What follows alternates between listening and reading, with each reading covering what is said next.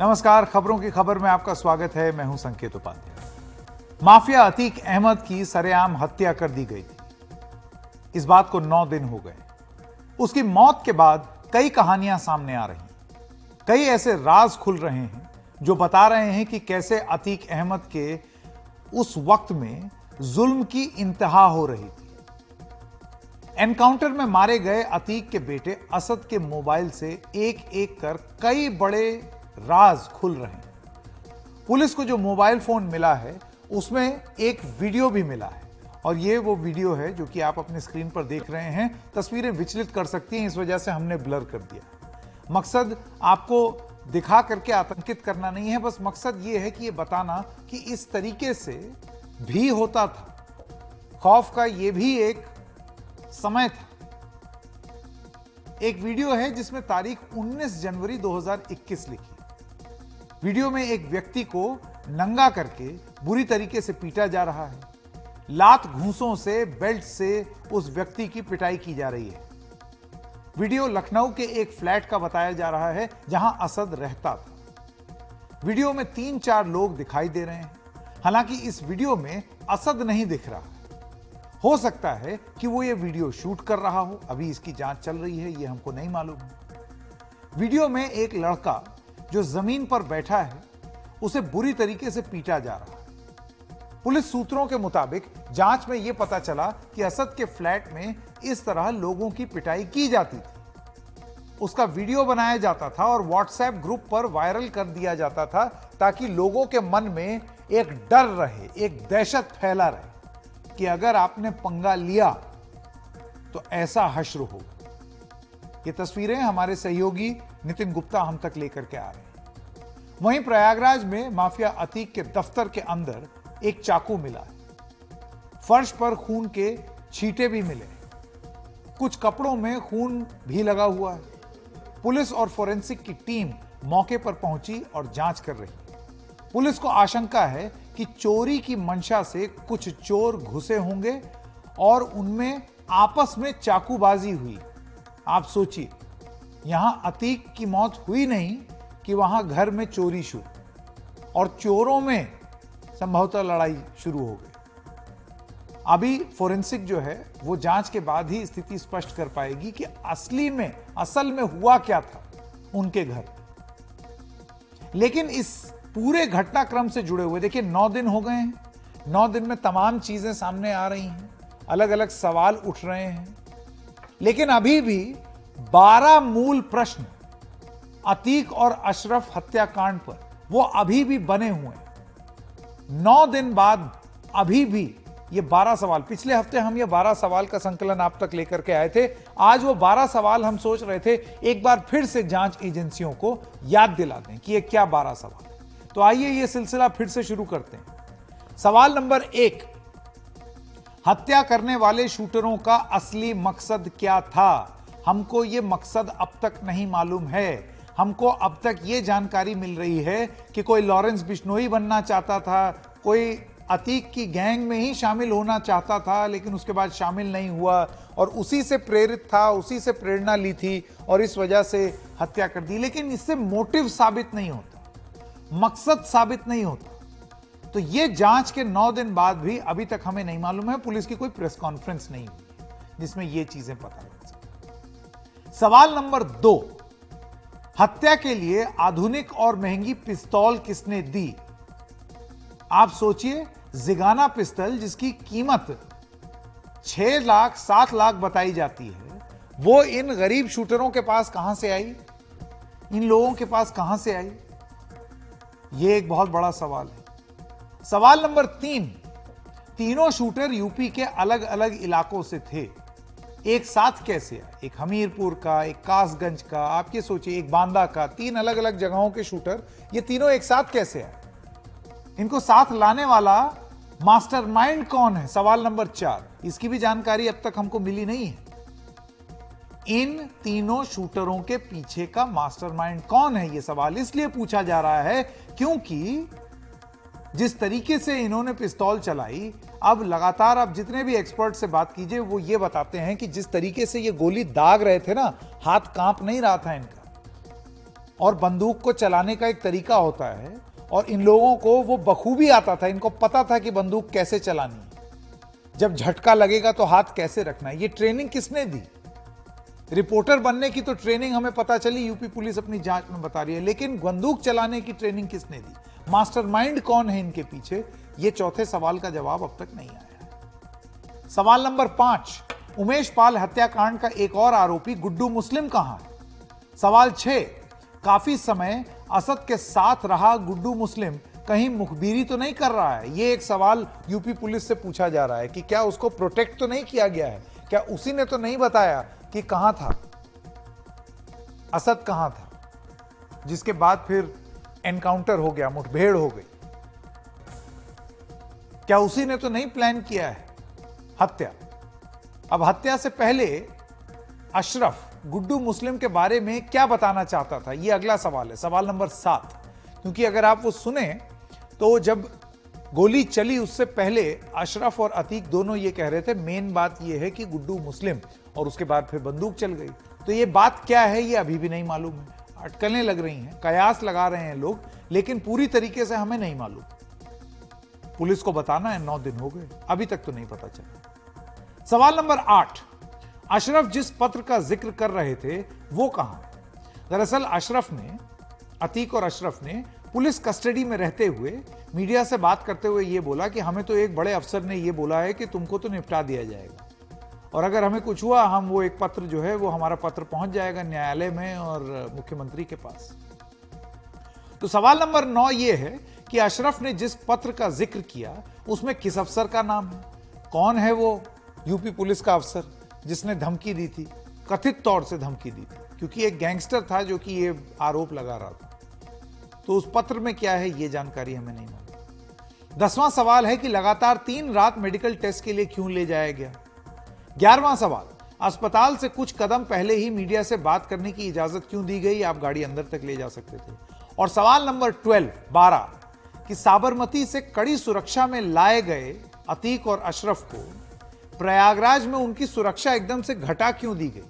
आप सोचिए कि साबरमती से जो चले आ रहे हैं उनकी वैन में बायोमेट्रिक सिस्टम है, बारह तेरह चौदह गाड़ियां चल रही हैं एकदम धंधनाते हुए, लेकिन प्रयागराज में आते ही सुरक्षा एकदम ढीली, सुरक्षा घेरा जो है वो एकदम छोटा, और जब पुलिस सीन रिक्रिएट कर रही थी उस समय ज्यादा पुलिस बल थी बजाय इसके कि जो नौ दिन पहले।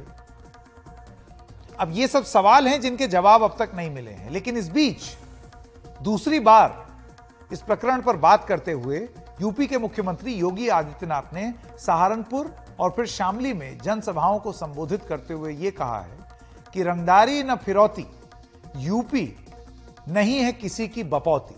आगे उन्होंने ये कहा कि यूपी में अब कर्फ्यू नहीं लगता, कांवड़ यात्रा इसकी पहचान बन चुकी है, यूपी अब भयमुक्त हो चुका है, अब माफिया नहीं महोत्सव हमारी पहचान बन चुकी है। आज भाइयों बहनों, आज पश्चिमी उत्तर प्रदेश में कर्फ्यू नहीं लगता, आज कांवड़ यात्रा निकलती है, कांवड़ यात्रा याद है ना। आज कर्फ्यू नहीं, आज दंगा नहीं, आज गुंडा टैक्स नहीं, गुंडा टैक्स वसूली करने वालों की सबकी गर्मी शांत हो गई ना। माता और बहनों का आशीर्वाद है तो कमल चुनाव चिन्ह को और भारतीय जनता पार्टी को सत्ता में आने से कोई रोक नहीं सकता है। और उसी ताकत का एहसास कराते हुए मैंने कहा था तब कि जो लोग गर्मी दिखा रहे हैं ना, दस मार्च आने दीजिए, दस मार्च दो हजार बाईस। मैंने कहा दस मार्च को जब बैलेट ईवीएम खोलेंगे ना तो उसमें केवल कमल ही कमल नजर आएगा। और भाइयों बहनों, फिर से प्रदेश के अंदर आपके आशीर्वाद से सरकार बनी। जो गर्मी दिखा रहे थे उस समय, गर्मी सबकी शांत हो गई होगी। वैसे भी मौसम बहुत सुहावना हो गया, कल तक बहुत गर्मी थी।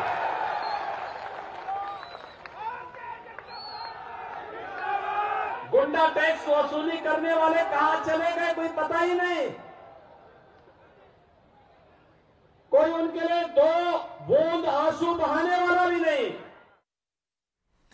शरद प्रधान वरिष्ठ पत्रकार और देश चतन निगम आप पॉलिटिकल एनालिस्ट हैं, दोनों हमारे साथ जुड़ गए हैं। शरद जी, सबसे पहले मैं सवाल आपसे पूछना चाहता हूं, नौ दिन हो गए हैं, नौ दिन में अभी भी कुछ बारह महत्वपूर्ण सवालों के प्रश्न जो हैं, बारह प्रश्न हैं, उनके जवाब नहीं मिले हैं, जानकारी नहीं मिली है, और ये बहुत महत्वपूर्ण प्रश्न है। बिल्कुल, ये पहले दिन से सवाल उठ रहे हैं, लेकिन इसका कोई जवाब देने को कहीं जहाँ से जवाब आना चाहिए कि जवाब नहीं आता, और इससे और जाहिर है कि इस तरह की जब चीज़ होती है तो शक पैदा होता है कि क्या वजह है, कोई भी सवाल पूछेगा। और ये सवाल ऐसे हैं कि सिवाय किसी ब्लाइंड आदमी के बाकी सबके दिमाग में सवाल उठेंगे, जिसको नहीं देख सकता है वो नहीं पूछेगा सवाल, उसके बाद में ही सवाल का जवाब आता है। तो वाकई में फिक्रमंद फिक्र की बात है कि क्या वजह है कि क्या पुलिस के जिस तरीके का जो पुलिस का रवैया है, सबसे अहम सवाल यही था कि जब साबरमती से लाए तो इतनी हाई सिक्योरिटी, उससे ज्यादा थ्रेट परसेप्शन शायद किसी क्रिमिनल का नहीं रहा होगा, इतना बड़ा क्रिमिनल था, इसमें कोई शक नहीं है, घिनौना क्रिमिनल। लेकिन उस गढ़ में आकर के जो उसका अड्डा था, जहां पे उसका आतंक था, उस जगह आके सडनली सारे गार्ड्स खत्म हो जाते हैं। वहां पे उसको ऐसे ट्रीट किया जाता था कोई मामूली जेब कतरा हो कि उसको लेके आ गए, बाहर उतार दिया। ये सब चीजें इस सवाल उठाती हैं कि क्या कर रही थी, क्या फैसिलिटेट कर रही थी। जिस तरीके से वहाँ का जो टीम थी सत्रह लोगों की, पहली चीज़ तो हॉस्पिटल ले जाने की ज़रूरत नहीं थी, वो ट्रीट जेल में या लॉकअप में जहाँ भी चाहते तो डॉक्टर आ सकता था। दूसरी चीज़ आप देखिए, बात बात एक और सवाल है, मैंने मैं क्योंकि बीच में आपका ऑडियो किया था हमारे से, तो एक सवाल और भी बड़ा इम्पोर्टेंट है जो पूछने वाला है कि पुलिस ने उनकी पुलिस रिमांड क्यों नहीं ली जब पहली बार ले गए थे, जुडिशल रिमांड ली, जो बड़ा अनयूजुअल है। इतने कोई मर्डर में इतना ब्रॉड डे लाइट ही मर्डर कहेंगे उसको, जिस तरीके से हुआ, उसके बाद आप उनको जेल भेज दे रहे हैं आराम से। ये सब क्या दर्शाता है? ये ये सवाल का जवाब तो देना पड़ेगा पुलिस को, और नहीं देंगे तो इससे नेचुरली किसी को कोई सिंपैथी नहीं है अतीक से। और जब भी कोई क्रिमिनल मारा जाता है, मरता है, तो लोग जनरली खुश होते हैं, और अच्छी बात है, एक क्रिमिनल कम हुआ तो अच्छा है। लेकिन कोई एक तरीका है, क्रिमिनल जस्टिस सिस्टम है, उसको अगर हम ताक पे रख देंगे तो कल ये, आज तो किसी एक के साथ हो रहा है, कल दूसरे के साथ होगा, कल हमारे आपके साथ होगा, फिर क्या हो? बिल्कुल, तो इतना अनब्राइडल्ड हो जाए, बिना बिना लगाम के बेलगाम हो जाए, वो जो गार्डियंस ऑफ लॉ कहे जाते हैं। जी, मैं देश चतन निगम जी, देखिए आप आप आ, प्रैक्टिसिंग लॉयर भी हैं, आप एडवोकेट हैं, और आप जानते हैं रूल ऑफ लॉ की अहमियत। कानून का राज जो है वो हमेशा स्थापित होना चाहिए, और ऐसे वक्त में अगर पुलिस कस्टडी में एक क्रिमिनल, और मैं बार बार ये चीज़ शरद प्रधान जी भी बोल रहे हैं और हम भी दोहरा दें कि ये बारह सवाल उठा करके कोई हम अतीक और अशरफ के आ, की हिमायत नहीं कर रहे, कोई उनकी तरफ से हम दलील पेश नहीं कर रहे हैं, कोई ये नहीं कह रहा है कि उनको आ, सज़ा नहीं मिलनी चाहिए थी, लेकिन सज़ा कानून देता, ये आ, सवाल पूछा जा रहा है। सज़ा इस तरीके से ना दी जाए कि एक गैंगस्टर को निपटाने के लिए प्रदेश में एक और गैंगस्टर जन्म ले रहा है, ऐसे में तो गैंगस्टर कभी खत्म ही नहीं होंगे, फिर काहे का कानून का राज। संकेत जी, आ, ये बहुत अच्छी बात है कि हम लोग महिमा मंडन नहीं कर रहे हैं ऐसे माफिया डॉन का, बिल्कुल नहीं, अंत हुआ, और वैसे कई सारी राजनीतिक पार्टियां कर रही हैं, झंडा भी फहरा रही हैं उनके नाम पे, उनको शहीद व बलिदानी भी बोल रही हैं। कम से कम हम लोग एक बहुत अच्छा डिबेट कर रहे हैं वहाँ पर, और जो सवाल आपने उठाए वो बहुत ही मेरे ख्याल से महत्वपूर्ण सवाल हैं, और उनका जवाब चाहिए। क्या उनका जवाब ढूंढा जा रहा है या नहीं ढूंढा जा रहा, हमें ये इस पर विचार करना है। दो high level S I T बन गई हैं और दो जुडिशल पैनल भी बन गए, एक झांसी में जो एनकाउंटर हुआ, और दूसरा अतीक अहमद के ऊपर जो अपराधी गतिविधि और कार्रवाई हुई, और तीन ये जो लड़के हैं अपराधी हैं जिन्होंने उनकी हत्या करी, सरेआम हत्या करी। तो देखिए, चूक तो हुई है, और पुलिस के डिपार्टमेंट के अंदर से चूक हुई है या जानबूझ के की गई है, ये मैं समझता हूँ जांच का विषय, और ये सवाल धीमे धीमे निकल के आएंगे।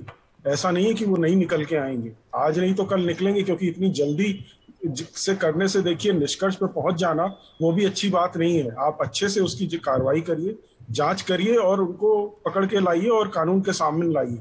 देखिए हमारे यहाँ कानून का राज, जैसे आपने बोला, रूल ऑफ लॉ है और उसी के तहत ही कार्रवाई होती है। सजा का अधिकार देना सिर्फ न्यायालय के पास है और किसी के पास नहीं है। पुलिस का काम है उनको पकड़ के कोर्ट के सामने लाना और उनको ऊपर उनके ऊपर मुकदमा चलाना और सारे साक्ष्य और तथ्य कोर्ट के सामने रखने। तो वो अपना चार्ज फ्रेम होगी और चार्जशीट फाइल होगी, उसके बाद न्यायालय फैसला करेगा। इसमें तो देखिए दो राय नहीं है। और यूपी में जो ये हुआ, इसके देखिए तथ्य जानना बहुत जरूरी है। कौन ऐसे लोग हैं जिन्होंने ये इसकी सुपारी दी, पर्दा उठना चाहिए। क्या कुछ राजनीतिक दल भी इसमें शामिल है? क्या उस वो कुछ ऐसे राज बता के गया है या बताने वाला है? जिस तरह से उसने गुड्डू मुस्लिम का नाम लिया, जिस तरह से फेक आधार कार्ड है और यहाँ तक कि उनका जो वकील है उसको भी आज कॉन्स्पिरेसी के तहत उसके ऊपर भी धाराएं लगाई गई। वैसे वो ऑलरेडी उसको सजा मिल चुकी है। दो हज़ार छह के जो उमेश पाल का जो किडनैपिंग थी उसमें उसको ऑलरेडी आजीवन कारावास मिला हुआ है उस लॉयर को। तो ये बहुत गंभीर मामले, अगर लॉयर भी शामिल हो जाए तो मैं बत, मैं देखिए मैं तो खुद भी शौक दूंगा। अगर एक लॉयर भी इस तरह के अपराध में शामिल हो जाता है तो रूल ऑफ लॉ कहीं ना कहीं डेंट होता है। देखिए लॉयर्स का काम बड़ा साफ है, किसी ने अपराध किया है उसको भी बचने का अधिकार है, वो लॉयर की एडवाइस दे सकता है, लेकिन लॉयर उसमें शामिल नहीं हो सकता। तो ये बहुत गंभीर सवाल है जिनका देखिए हमें भी जवाब चाहिए और आपको भी चाहिए, आपके दर्शकों भी चाहिए। बिल्कुल, लेकिन बिल्कुल। हम हम किसी निष्कर्ष पे अभी नहीं पहुंच सकते, किसी के ऊपर उंगली अभी नहीं उठा सकते। हाँ, चूक हुई है ये हम जरूर, और हम सवाल पूछने के बिल्कुल ही हकदार हैं, हम सवाल पूछ सकते हैं। जी शरद प्रधान जी, मैं इसमें एक चीज और जोड़ना चाह रहा हूँ। जिस साहब ने बात कही, बिल्कुल सही कहा कि लॉयर्स को इस तरह नहीं पढ़ना चाहिए और उम्मीद भी नहीं की जाती है, लेकिन हर तरीके के लोग होते हैं। जर्नलिस्ट को भी बहुत से नए काम करने चाहिए जो करते हैं। और इस केस में उमेश पाल के बारे में ये भी बात सामने आई है कि उमेश पाल जो हैं वो खुद जमीनों की डील्स में इन्वॉल्व थे और उसमें भी इनका इनसे कॉन्फ्लिक्ट था, कॉन्फ्लिक्ट ऑफ इंटरेस्ट। आपको याद होगा राजू पाल, जिनके मर्डर में उमेश पाल विटनेस रहे हैं, वो राजू पाल भी एक अच्छे खासे क्रिमिनल थे उस जमाने के, और ऑफ कोर्स अतीक से बड़े क्रिमिनल नहीं थे वो, और वही लेके उनका भी झगड़ा था। मैं तो शरद जी, लेकिन मेरा सवाल यही है, देखिए मैं मैं आ, कोई भी डीलिंग कर रहा हूं, मेरे खिलाफ मामले दर्ज हों, लेकिन ये सब कानून के तहत रहते हुए अगर सजा अदालत सुनाए और उसके बाद न्याय अदालत दे तब बात समझ में आती है। इसी को रूल ऑफ लॉ कहते हैं, इसी को कानून का राज कहते हैं। लेकिन जैसा कि आप जिक्र कर रहे हैं कि एक अपराधी था, उसको दूसरे अपराधी ने निपटाया, फिर उस अपराधी को निपटाने के लिए एक और अपराधी आया, और इस सब के बीच में जब अपराधी अपराधी को निपटा रहे हैं, उसके बीच में जब ये बात होने लगे कि आसमानी फरमान हो गया है और हमने ये खत्म कर दिया, वो खत्म कर दिया, तो ये कितना गलत है। बाप करने का हिसाब यही होता है, ये भी कहा गया था। नहीं, हिसाब हो लेकिन कानून करे। सौ बात की एक बात यही है। मंत्री ने, यूपी के एक मंत्री ने ये बात कही, बिल्कुल कही थी, उसी दिन कही थी। और बता दूं संकेत, इफ यू परमिट, तो मैं एक चीज और बता दूं, एक बात और भी जो है अंदर खाने में ये चल बात हो रही है, ये चर्चा है ब्यूरोक्रेसी में, पुलिस में भी, पॉलिटिशियंस में भी, कि कुछ संदिग्ध लोग जो मंत्री हैं वो उनका भी अजीब सा सस्पिशियस रोल रहा है इस पूरे कनेक्शन में।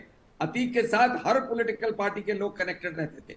अब ये सब बातें जांच के दायरे में आएंगी या नहीं, अब यही देखना होगा कि ये सब बातें जांच के दायरे में आएंगी या नहीं, और ये जो बारह मूल प्रश्न हैं इनके जवाब कब तक मिलेंगे, कब तक प्रदेश को मिलेंगे, कब तक देश को मिलेंगे। क्योंकि अगर आप इसी तरीके से आप ये समझें कि खत्म हो गया है गैंगस्टर का आतंक, का अंत हो गया है, ऐसे सोच करके, अगर आप, बिल्कुल अंत होना था लेकिन कानून के हिसाब से होना था, कानून के हिसाब से नहीं हुआ है। तो नहीं हुआ है तो ये बारह मूल प्रश्न हैं जिसका जवाब यूपी पुलिस और यूपी की सरकार से हर किसी को मांगना चाहिए। आप दोनों का बहुत बहुत धन्यवाद हमारे साथ जुड़ने के लिए। और क्योंकि हम माफिया और डॉन की बात कर रहे हैं, तो आजकल एक और आदमी जो है उनका बर्ताव बिल्कुल एक डॉन टाइप का हो गया है। एलॉन मस्क वो नाम बन गए हैं जो विवादों में हमेशा से ही रहे हैं।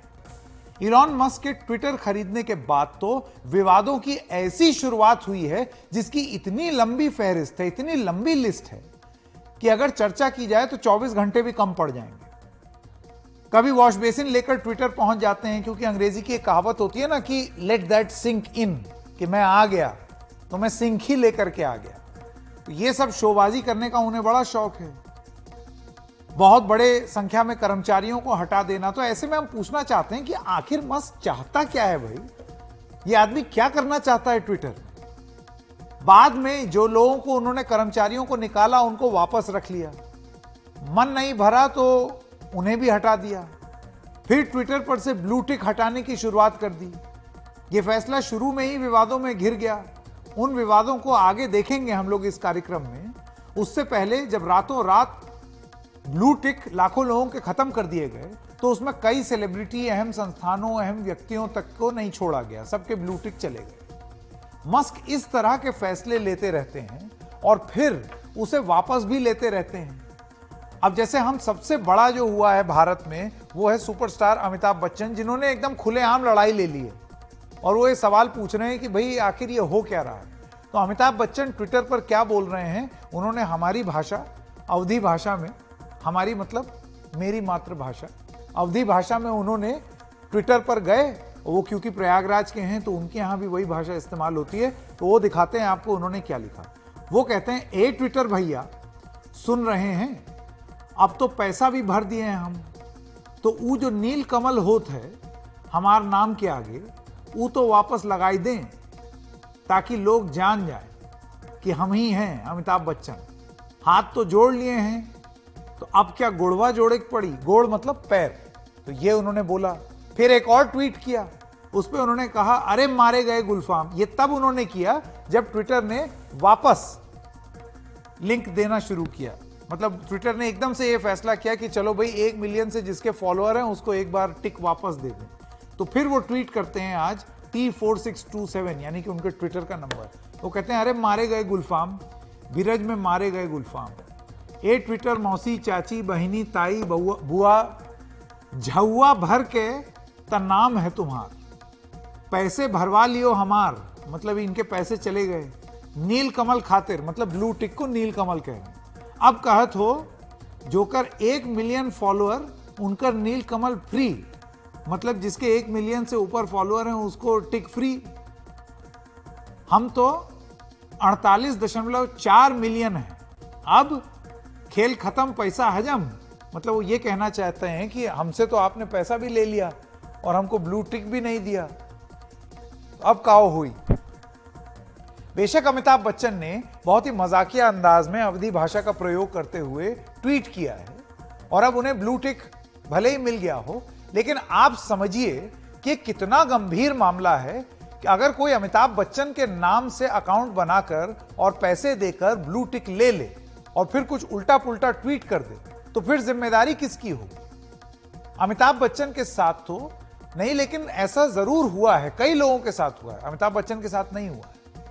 आपको यह भी बताएंगे कि किसके साथ हुआ है, लेकिन आप सोचिए ट्विटर कितना जरूरी हो गया है आपके जीवन में। और कभी कभार सोचने पर मजबूर हो जाता है आदमी कि क्यों हम लोग उसको अपनी आन बान शान से जोड़ लेते हैं। हम लोगों को यह लगता है कि ट्विटर में इतने सारे फॉलोअर हो गए, ये हमारे फॉलोअर हैं। सच बात यह है कि ट्विटर पहले भी एक प्राइवेट संस्थान थी और अभी भी एक बिजनेसमैन द्वारा चलाई गई एक प्राइवेट संस्थान है। तो आपका कुछ नहीं है, सब कुछ एलॉन मस्क का है और उसने तय कर लिया है कि अब वो अपने हिसाब से इन सब चीजों को चलाएगा। तो मस्क ये चाहता है, मस्क बिजनेसमैन है, वो पैसा कमाना चाहता है और आप सोच रहे हैं कि मेरे इतने फॉलोअर, मेरे उतने फॉलोअर, ये सब कुछ नहीं। प्लेटफॉर्म उसका है, मर्जी चाहे वो जो मर्जी वो करे। लेकिन ट्विटर में किस तरीके से लोगों का नुकसान हुआ है इसी सब इन सब हरकतों की वजह से। नवंबर में जब एलॉन मस्क जो है उन्होंने ब्लू टिक अचानक हटा देने का ऐलान किया, तो उसके बारे में आपको बताते हैं। एकदम से ब्लू टिक हटा, उससे असमंजस हो गई, आठ डॉलर की कीमत हो गई कि कोई भी खरीद सकता है और आप ब्लू टिक अपना लगवा लीजिए।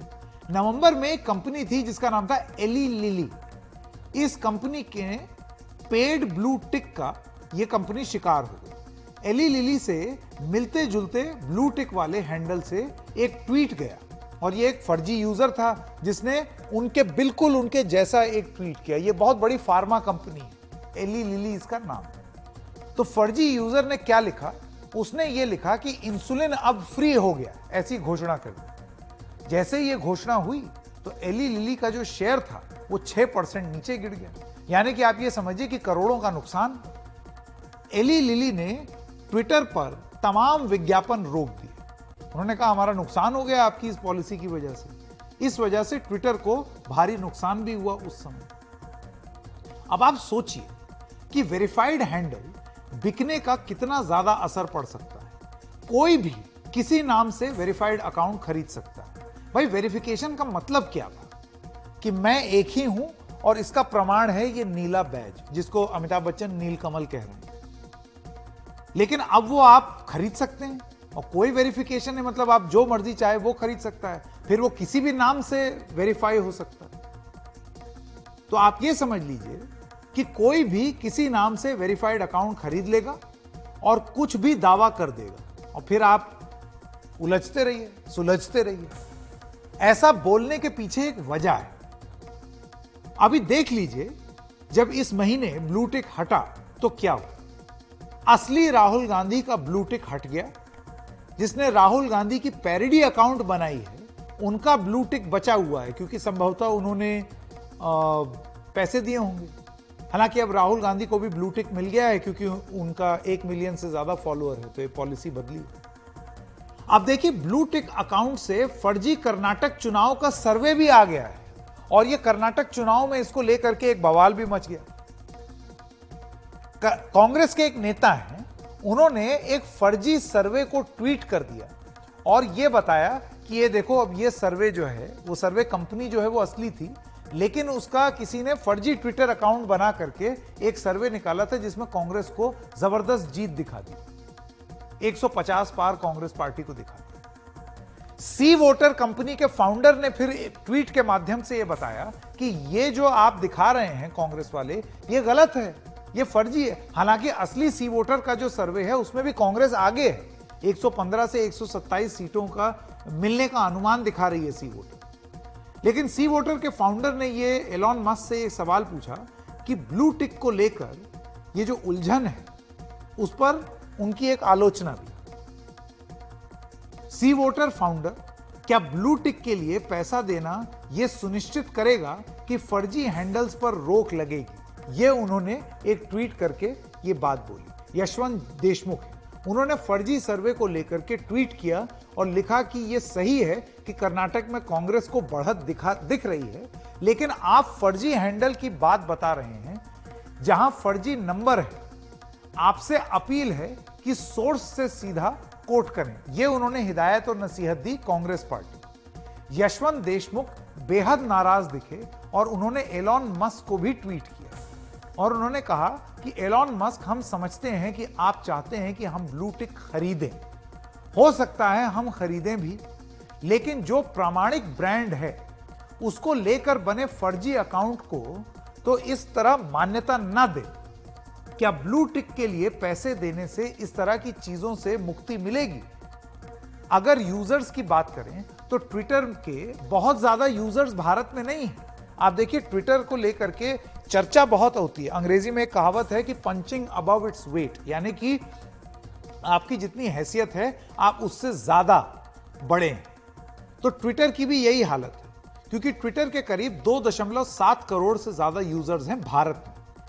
इसकी तुलना अगर आप फेसबुक से करें, फेसबुक और इंस्टाग्राम जो कि एक ही कंपनी है मेटा, उसके पचपन करोड़ यूजर्स हैं हिंदुस्तान में। कहां पचपन करोड़ और कहां दो करोड़ सत्तर, और दो करोड़ सत्तर लाख फॉलोअर्स और यूजर्स वाला ट्विटर, इतना हंगामा मचाया हुआ है देश में। यूजर्स कम है लेकिन ट्विटर की अहमियत बहुत ज़्यादा बढ़ी हुई है, क्योंकि प्रधानमंत्री से लेकर मुख्यमंत्री से लेकर तमाम जिलों की पुलिस अधिकारी सब ट्विटर हैंडल को प्रामाणिक माना जाता है। कई बड़ी हस्तियां जो हैं उनको ब्लू टिक वाले अकाउंट को आधिकारिक माना जाता है, यानी कि अगर कोई ट्वीट कर दे तो आज की डेट में प्राइमरी सोर्स ऑफ इंफॉर्मेशन भी यही है। पुलिस को कोई जानकारी देनी है, किसी कंपनी को जानकारी देनी है, सब ट्विटर पर देते हैं। तो ये इतनी छोटी प्लेटफॉर्म नहीं है, बहुत बड़ा प्लेटफॉर्म बन गया और हमें इसकी आदत पड़ गई है दरअसल। ऐसे में जब ये आठ डॉलर वाली स्कीम लगा करके कोई बिजनेसमैन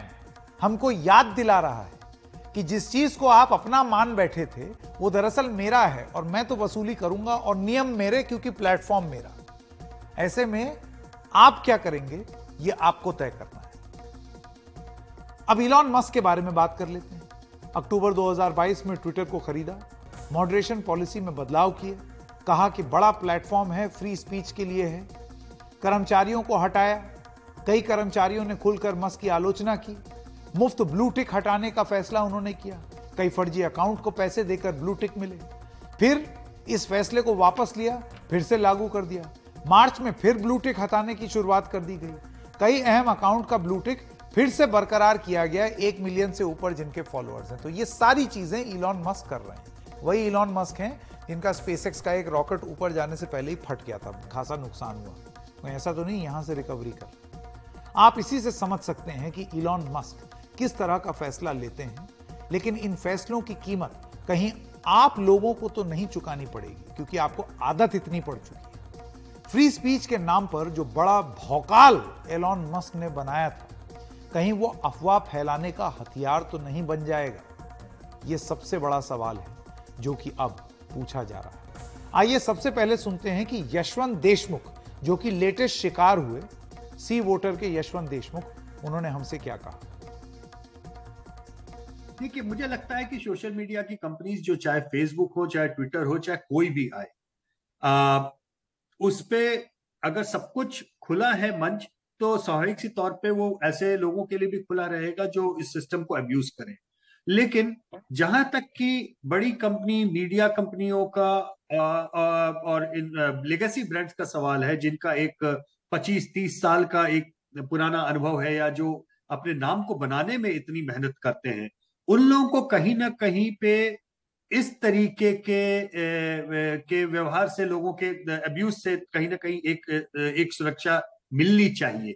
उनके नामों को, उनके इंटेलेक्चुअल कॉपीराइट्स को, उनके काम को, उनके संस्थानों को, और इसकी जिम्मेदारी मुझे लगता है कि सीधे सीधे सोशल मीडिया कंपनीज की है। ये नहीं कह सकते कि हमने तो खुला मंच दे दिया, यहाँ पे खुले मंच के तौर पे कल के दिन अमेरिकी राष्ट्रपति बन के कोई बोलना चाहे तो वो भी मुक्त है, वो भी उसको इम्पर्सनेट करे, कोई भी कुछ करे। तो मुझे लगता है कि कहीं ना कहीं जिम्मेदारी तो सोशल मीडिया कंपनीज की ही है। ठीक है, वो अगर पैसा, इस काम के लिए पैसा मांगते हैं तो मुझे पैसा देने में भी कोई आपत्ति नहीं है, बशर्ते इस बात की वो गारंटी लें कि आपसे पैसा लेने के बाद में संकेत उपाध्याय का दूसरा हैंडल कोई भी नहीं बना पाएगा, आपसे पैसा लेने के बाद में कोई फर्जी आदमी एनडीटीवी का हैंडल नहीं बना पाएगा। अगर इस बात की गारंटी हो तो पैसा देने में भी कोई आपत्ति नहीं। देखिए, ट्विटर एक प्राइवेट कंपनी है, ट्विटर एक सॉफ्टवेयर कंपनी है, और सॉफ्टवेयर कंपनी को अपनी रेवेन्यू कहाँ से जनरेट करनी है इसका पूरा हक है। वो अभी तक एडवर्टाइजमेंट पे बहुत ज्यादा उनकी डिपेंडेंसी रहती थी, अब वो एडवर्टाइजमेंट से हटके सब्सक्रिप्शन प्लान की ओर बढ़ रहे हैं, और इसलिए उन्होंने ये जो चार्जेस लगाए हैं ब्लू टिक के लिए, उनकी शुरुआत है, पहली चीज उन्होंने की है। और वो जिस सारे लोग जिनको अभी तक ट्विटर से ब्लू टिक फ्री में मिला करता था, बिकॉज उनकी वेरीफाई करने के बाद या वो ट्विटर में किसी को जानते थे, उन सारे लोगों को अब ये प्रॉब्लम हो रही है कि ये ट्विट जो अभी तक फ्री था वो पेड कैसे हो गया। हम सारे लोग, चाहे वो फेसबुक हो, चाहे वो लिंक्डइन हो, लिंक्डइन प्रीमियम के लिए छः से सात हज़ार रुपये हर साल हर महीने पे करने के लिए तैयार होते हैं क्योंकि हम लिंक्डइन प्रीमियम के मेंबर बन सकें। हम सारे लोग एप्पल का आईफोन यूज़ करते हैं क्योंकि हम वो प्रीमियम फील करना चाहते हैं। लेकिन वहीं जब हम ट्विटर के ब्लू टिक के लिए हमें आठ डॉलर पर महीने देने की बात आती है तो हमें वो प्रॉब्लम हो रही है क्योंकि अभी तक वो फ्री था और अब हमें उसके लिए पे करना पड़ रहा है। वो ये समझ नहीं पा रहे हैं कि उसके साथ ट्विटर बहुत सारी ऐसी फैसिलिटी भी देना चाह रहा है जो कि अभी तक अवेलेबल नहीं थे, जैसे लॉन्ग वीडियो पोस्ट करने के वाली बात, जैसे ट्वीट एडिट करने के लिए चीजें, ये सारे अभी तक केवल कुछ लोगों के पास थी। और बहुत सारे ऐसे लोग जो ये सारी चीजें करना चाहते थे, बट ओनली बिकॉज उनके फॉलोअर्स नहीं थे वो ये नहीं कर पा रहे थे। अब वो वो आठ डॉलर पे करके उस प्रीमियम मेंबर बन सकते हैं और ये सारे फीचर्स जो ट्विटर अपने प्रीमियम मेंबर्स को देता था वो यूज कर सकते हैं। ये जो ये जो आवाज उठ रही है वो इसलिए क्योंकि अभी तक ये सारी फैसिलिटीज फ्री थी और अब हम ट्विटर से ये सारी चीजें हमें पे करनी पड़ रही है इन सारी चीजों को यूज करने के लिए। सो so, मेरा मानना है एक सॉफ्टवेयर कंपनी को अपनी रेवेन्यू कहाँ से जनरेट करनी है इसका पूरा हक है, हम बाकी सारा डिस्कशन कर सकते हैं, लेकिन एट डॉलर हो या टेन डॉलर उनको अपने से सर्विसेज की प्राइस डिसाइड करने का हक है। हम अगर वो नहीं पे करना चाहते हैं, हम बिना ब्लू टिक के रह सकते हैं, हम ऑरेंज टिक ले सकते हैं, हम ग्रे टिक ले सकते हैं, या हम ट्विटर से बाहर जा सकते हैं, लेकिन सिर्फ इसलिए कि ट्विटर ने ब्लू टिक को पे कर दिया हम ट्विटर और एलॉन मस्क को गलत नहीं ठहरा सकते। अब क्या होगा कि जिसके पास भी आठ डॉलर है वो दे के ब्लू टिक ले सकता है, तो इससे ये हो रहा है कि जिसका नाम भी इसे मतलब शेख हसीना हो या जिसका नाम भी इसे विराट कोहली हो, जिसका नाम भी अमिताभ बच्चन हो, वो अपना एक अकाउंट खोलेगा, उस पर ब्लू टिक लेगा और और वो ट्वीट करना स्टार्ट कर देगा। तो जो आम लोग हैं जो या यूजर्स हैं उनको कंफ्यूजन रहेगा कि किसको फॉलो कर रहे हैं और क्या वो सही है कि नहीं है, तो इससे बहुत ही ज्यादा कंफ्यूजन हो जाएगा सिस्टम में, उसका मिसयूज भी होगा। मुझे लगता है कि काफी सारे लोग इस चीज का फायदा उठाएंगे।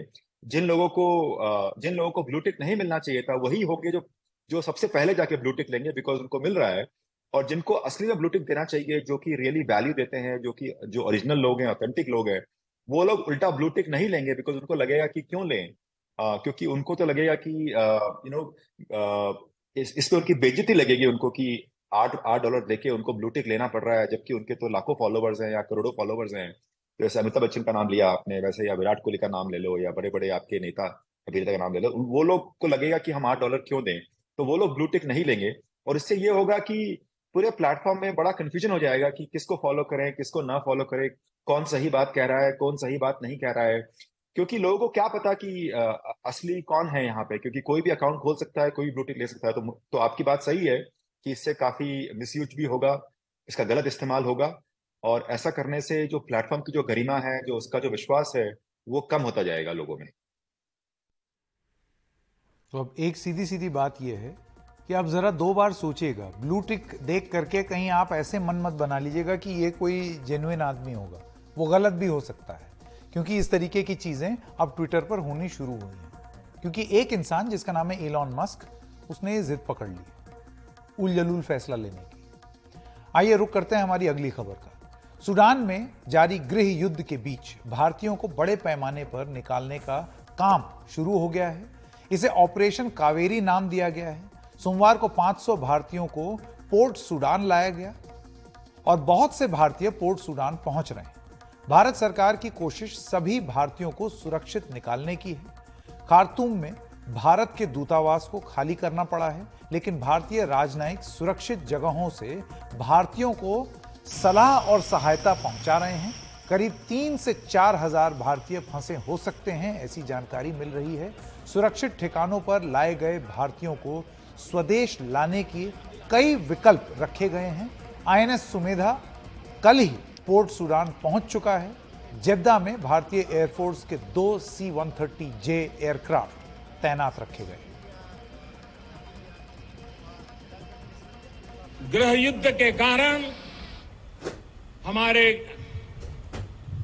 अनेकों देशवासी फंसे हैं।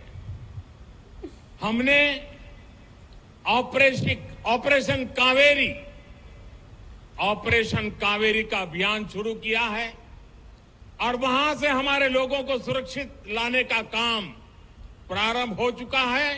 जी देखिए, सूडान में पंद्रह अप्रैल शनिवार को गृह युद्ध शुरू हुआ। वहां की सेना और पैरामिलिट्री फोर्स के बीच सत्ता पर कब्जे को लेकर इसके बाद से ही भारत सरकार लगातार इस कोशिश में जुट गई कि किस तरीके से वहां भारतीयों को अव्वल तो सुरक्षित रखा जाए और फिर आ, कोई रास्ता निकालकर वहाँ से उनको सुरक्षित बाहर निकाला जाए। इसके लिए भारत ने सऊदी अरब और यूएई जैसे देशों के साथ संपर्क भी किया। अमेरिका और यूके जैसे देशों के भी आ, संपर्क में रहा भारत। इसके अलावा विदेश मंत्री ने यूएन जैसी एजेंसी से भी बात की जिसका कि ग्राउंड पे काफ़ी ज़्यादा प्रेजेंस है, और ये भी जानकारी मिली कि जो सूडान की सेना और वहाँ की पैरामिलिट्री फोर्स जो आपस में संघर्ष कर रही है, उन पक्षों के साथ भी भारत ने तालमेल बिठाया।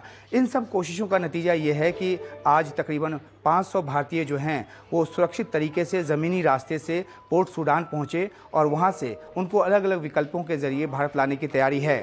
जेद्दा में भारतीय एयरफोर्स के दो विमान सी वन थर्टी जे तैनात रखा गया है, इसका भी इस्तेमाल किया जा रहा है। इसके अलावा रविवार को ही आ, जो आईएनएस सुमेधा है वो पोर्ट सूडान पहुंच चुका था। तो एक बार कोशिश इस बात को लेकर है कि जो भारतीय ज़्यादा से ज़्यादा तादाद में पोर्ट सूडान तक पहुंच जाएं तो वहां से फिर उनको बाहर निकाला जाए। खार्तूम एयरपोर्ट पे भी, क्योंकि वो भी हिंसा की जद में आया, वहाँ पे एयरक्राफ्ट कई तबाह हो गए, वहाँ से इंटरनेशनल जो उड़ान है या किसी भी तरह के विमान की जो आवाजाही है वो बंद है। तो ऐसे में एयर रूट से रेस्क्यू करना जो है वो फ़िलहाल मुमकिन नहीं है। दूसरी अहम बात यह है कि वहाँ ख़ासतौर पर खार्तूम की बात करें तो गलियों में हिंसा का आलम यह है कि घरों से बाहर निकलना भी सुरक्षित नहीं। तो जब तक व्यवस्था न हो जाए तमाम भारतीयों को निकालने की सलाह ये दी गई है कि जो भारतीय वहाँ पर हैं, जहाँ हैं वहीं बने रहें। आलम यह है कि भारत का जो दूतावास है वो भी हिंसा की चपेट में आया है। भारतीय जो राजनयिक हैं वो दूतावास खाली कर चुके हैं, लेकिन अलग अलग ठिकानों से, सूडान में ही रहकर ही, खार्तूम में ही रहकर ही, अलग अलग ठिकानों से कोऑर्डिनेट कर रहे हैं। और जिन भारतीयों तक अगर खाना नहीं है, पीने का पानी नहीं है, तो वो सहायता पहुँचा रहे हैं। और जैसे ही कोई एक एक ऐसा सुरक्षित रास्ता मिल रहा है जिसके ज़रिए उनको पोर्ट सूडान तक या किसी और सुरक्षित इलाके तक पहुंचाया जा सके, तो उस तरह से सलाह और मशवरा जो है वो दिया जा रहा है। तो एक बड़ा ऑपरेशन, जिसको कि ऑपरेशन कावेरी का नाम दिया गया है, वो शुरू हो चुका है। और जैसा कि हमने पहले बताया अपने दर्शकों को कि सऊदी अरब ने जिन बारह देशों के नागरिकों को निकाला था उसमें तीन भारतीय भी थे। फ्रांस ने भी तकरीबन पाँच सौ लोगों को रेस्क्यू किया, उसमें पाँच भारतीय हैं। तो अलग अलग देशों के साथ समन्वय भी जारी है। इसके अलावा भारत की अपनी कोशिश जो है वो रंग लाती नजर आ रही है और पाँच सौ से ज़्यादा भारतीय जो हैं वो स्वदेश लौटने की तैयारी में है। बाकी और भी जो भारतीय हैं वो खतरे वाली जगह से सुरक्षित इलाकों आ, की तरफ आ रहे हैं। और जो अभी भी फंसे हुए हैं आ, उन उनके लिए शायद थोड़ा इंतज़ार करना पड़ेगा, क्योंकि अगर ग्राउंड पर एक बार सीज फायर जैसी कोई स्थिति होती है तो सबको सुरक्षित निकाल पाना ज़्यादा आसान होगा। लेकिन अभी भी कोशिश चल रही है कि किसी तरीके से हर एक भारतीय को वहाँ से निकाल लाया जाए। और खबरों की खबर में आज इतना ही। नमस्कार।